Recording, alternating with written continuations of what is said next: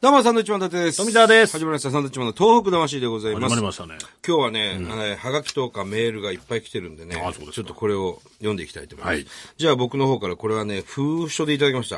ありがとうございます。嬉しいですね、あり手がとう紙ございでますすね。えー、ラジオネーム、けいちゃん。ケイちゃん。ありがとうございます。ありがとうございますえー、達さん、富澤さん、こんにちは。こんにちは。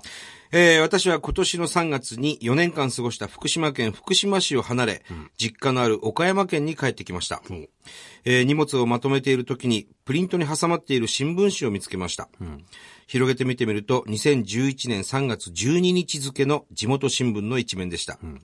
一番上に大きな文字で、巨大地震、死者数百人、東北関東と書いてあり、津波で家が流されている宮城県名取市の様子を写した写真が載っていました。えー震災当日、私は岡山にいたのですが、揺れはなく、夕方のテレビニュースで初めて知りました。翌日には原発が爆発し、これから福島に自分は住めるのだろうか、と不安な毎日をしばらく過ごしていました。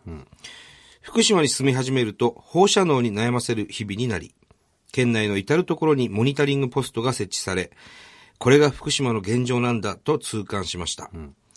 お盆に実家に帰った時に恩師にそのことを話したら、あなたはそこで生活をしていること自体に意味があるのよと言われました。はっとしました。自分は今被災地で生活しているのだと。そしてそこで見て聞いて考えていくことが大切なのだと。岡山県にとって福島はほとんど縁がない土地です。だからこそ福島の生活を大切にしようと思いました。えーそんなことを思いつつ、段ボールの中に4年前の新聞紙や4年前の思い出、エッチな DVD などを入れました。んえー福島を離れることになりましたが、私の心には永遠に福島は残ります、福島での生活を今後は一人でも多くの人に伝えられたらと思っています。長文失礼しました。えー PS、福島ではポッドキャストで東北魂を聞いていましたが、岡山では放送しているそうなので、これからはリアルタイムで聞こうと思います。というありがとうございねますありがとうございます。非常にあの、東北に対してね、強い思いの、あの、お手紙なんですけども、えー、これね、ひ一言、このエッチな DVD をちゃんと入れて帰るというとこまろあで、だからそれがね、どういったジャンルの DVD なのジャか、ンルどうだっていいわ、お前。そこはちょっと気にジなャる。ンルはどうだっていいんでですよ、それ。とこではありますけどね。ねえ、こんな状況で頭にはいろいろ思いがありながら、エッチな DVD はちゃんと持って帰るんだね、岡山にね。俺最初あの、女性なのかなと思って聞いてたか違いまら、すパよ ニ。一瞬パニックになりましたけど。違います違います男性の方ですね。岡山総社市の方ですね。ねありがとうございます。そうでたすだ、あの、何の縁もないって書いてましたけど、福島と岡山。はい実はね、あの、桃の産地なんですよ、二二県とも。確かに。はい。こう、お互い桃の、桃のね、まあ、フルーツ王国ですよね、福島もフルーツラインなんていう道路があったりね。ですね。岡山はね、桃太郎が有名です。そうそうそうそう、岡山の桃を白桃うまいからね。桃なんか交流とかあるのかね。桃の、ないんじゃないないのかよ。ライバルなんじゃないやっぱり。そうなのかね。生産地としては。うん。両方美味しいですよ、福島の桃もね。まあね岡山の桃もうまい。うん。今年ほら単独ライブ岡山でもやるんでね。ああ、そうですね。ええぜひぜひ来ていただきたいなと思います、ケイちゃんさんね。はいはい、ありがとうございまいすろん。な人に伝えてください。うん。さあ、メール行きましょはい。えー、こちら、ラジオネーム、やめてけれまいさん。う。はい、どうも。 44歳の方ですね、えー東日本大震災でちょっとしたお手伝い。まあ、ボランティアというのはおこがましいお手伝いです。はいえーしたのをきっかけで、仙台に友人が増えました。ほう。が、えー先月倒産で揺れていたあのスカイマークが、神戸仙台便を10月で廃止することを発表しました。確かにそうだね。うん。えー確かに経営が大変なのはわかりますが、はい。サンドさん、お金があるんですから、スカイマークに出資して、神戸仙台便を復活させてくださいい。や、ないですよ、お金。まあ確かにね、お金はありますけど。ありますすけどじゃないよ。 バカじゃないよ。お前あ、神戸仙台便がなくなったっていうことか。 10月で廃止。あ、なくなるんですね、10月。だから10月までにさ、もう、常に満席状態だったら、また復活するんじゃないですか。うーん、でももう決まってますからね。でも、あ、これ結構人乗るな、つっまあまあ、考えるて。うん。余地はあるんじゃないですか、そうなればね。仙台から神戸ね。うん。あんまりないよね、用事ね。そんなに用事ないっていうか 用事。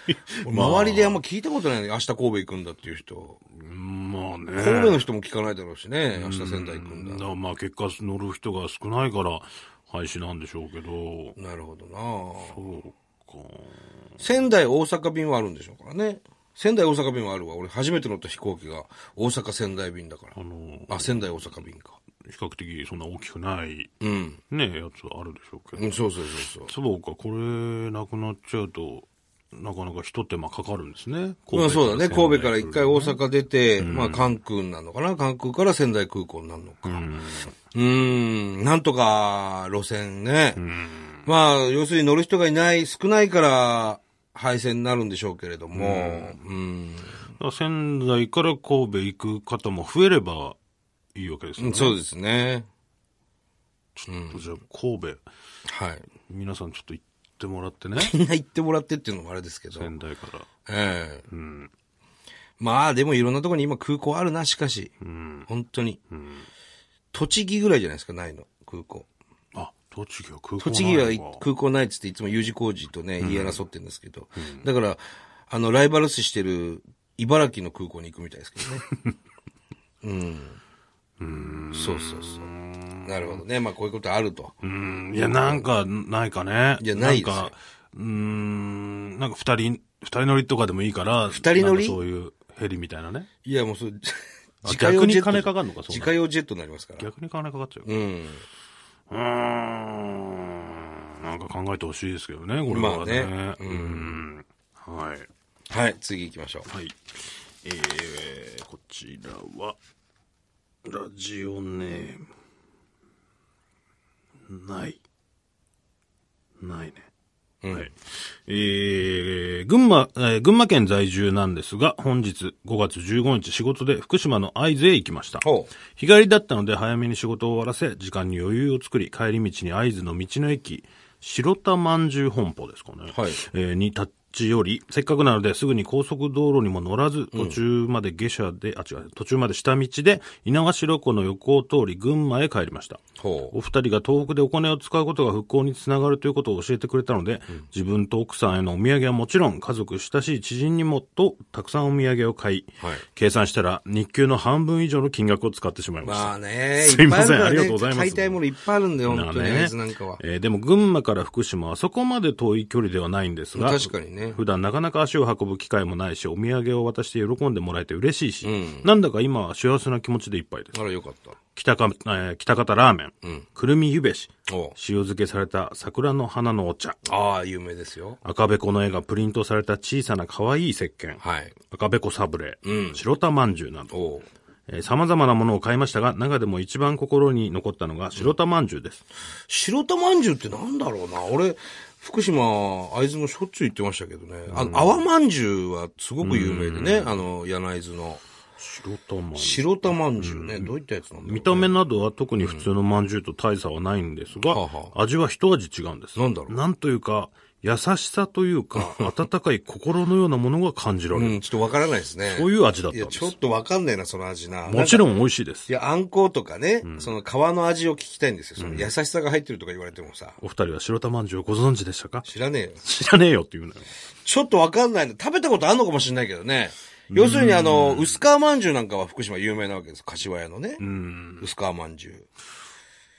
ほんで、天ぷらまんじゅうっていうのも有名なんですよ。ああ、あります仙ね。台のね天ぷらまんじうゅん。う。まんじゅう揚げたやつ。まんじゅう揚げたやつ。あれも有名で、あと、柳津の方行くと泡まんじゅうっていうのが有名であ、ーそれは俺大好きでもう必ず買うんですけど。白玉まんじわかんないですよね。その、何が入ってんだろうね。ゅう。まあ、あんこでしょうね。きっとね。わかんないけど。うん。見た目などは特に普通の饅頭と大差ない。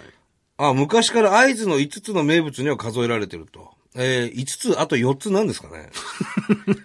4つ、ゆべしとか入ってくるのかしら。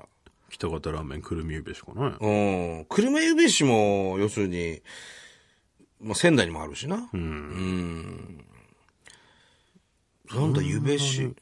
観音屋のゆべしは有名ですけどね、福島のね。三角になってるやつ。あれもうまいよ。なんかあれなのかなもしかしたらその、幻というか、幻じゃない でしょ。名物に入ってんだから。あるんですね、ものはね。白玉まんじゅう誰か送ってくんないかな。伊達さんが、今度行くからな、6月。うん、伊達さんが知らないっていうのはね、ちょっとね、俺結いろい構、ろ福島詳しいの詳しいはずなんですけど白ね玉まんじゅう。ただな、福島住んでた頃はまだ若かったですからね、その、まんじゅうに対してそんなに、まああねの。神経をね、尖らせてないんです伊よ。達さんはもう、まんじゅうに対してね、今、神経尖らせてるじゃないですか。今結構尖らしてますよ。僕まだまんじゅうに尖らせる感じじゃないんでもうやっぱ40になるとね、まんじゅう食いたくない。洋菓子より和菓子という。それ、それ、な、何がきっかけになるのどこで、お、まんじゅういいやっぱね、これ日本のものっていうか、まんじゅうは日本のものじゃない、基本的に。まあね。うん。でそういう、なんていうの純粋な甘さ、あんこの、うん。そういったものを欲するね。 生クリリームの甘さじゃなくて。何、何、いつからそうなのなん、なんなの だから、まんじゅう美味しいなと思うと か、そういうことよ、別に。そんなそ。前はそんなでもなかったよあんまり別に和菓子ですか大丈夫ですみたいな。洋館とかいいおです。茶って、みたいな、うん。とこだったでしょそ最近そういうもう。ん。今そういうのを欲してる。かりんとうとか。かりんとうまいね。僕は、まだちょっとまんじゅう怖いです。でも、あ、まんじゅう怖いはもう落語の話ですから、それは ね。うん。うん。何が怖いって、まんじゅうが怖いんだよ。終 わった。ねえ。ちょっと白玉まんじゅうを調べましょう。そうですねあの、我々とね、一緒にあの、被災地に行くバスツアーで、はい。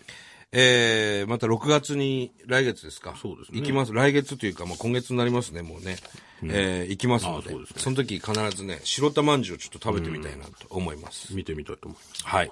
えー、メールありがとうございましあたりが。とうんさあ、えーこの番組ではですね、東日本大震災に対するあなたのメッセージを受け続けます。はい。はがきの方は、郵便番号100-8439、日本放送、サンドイッチマンのトーク魂、それぞれの係まで。はい。それではまた来週です。バイビー。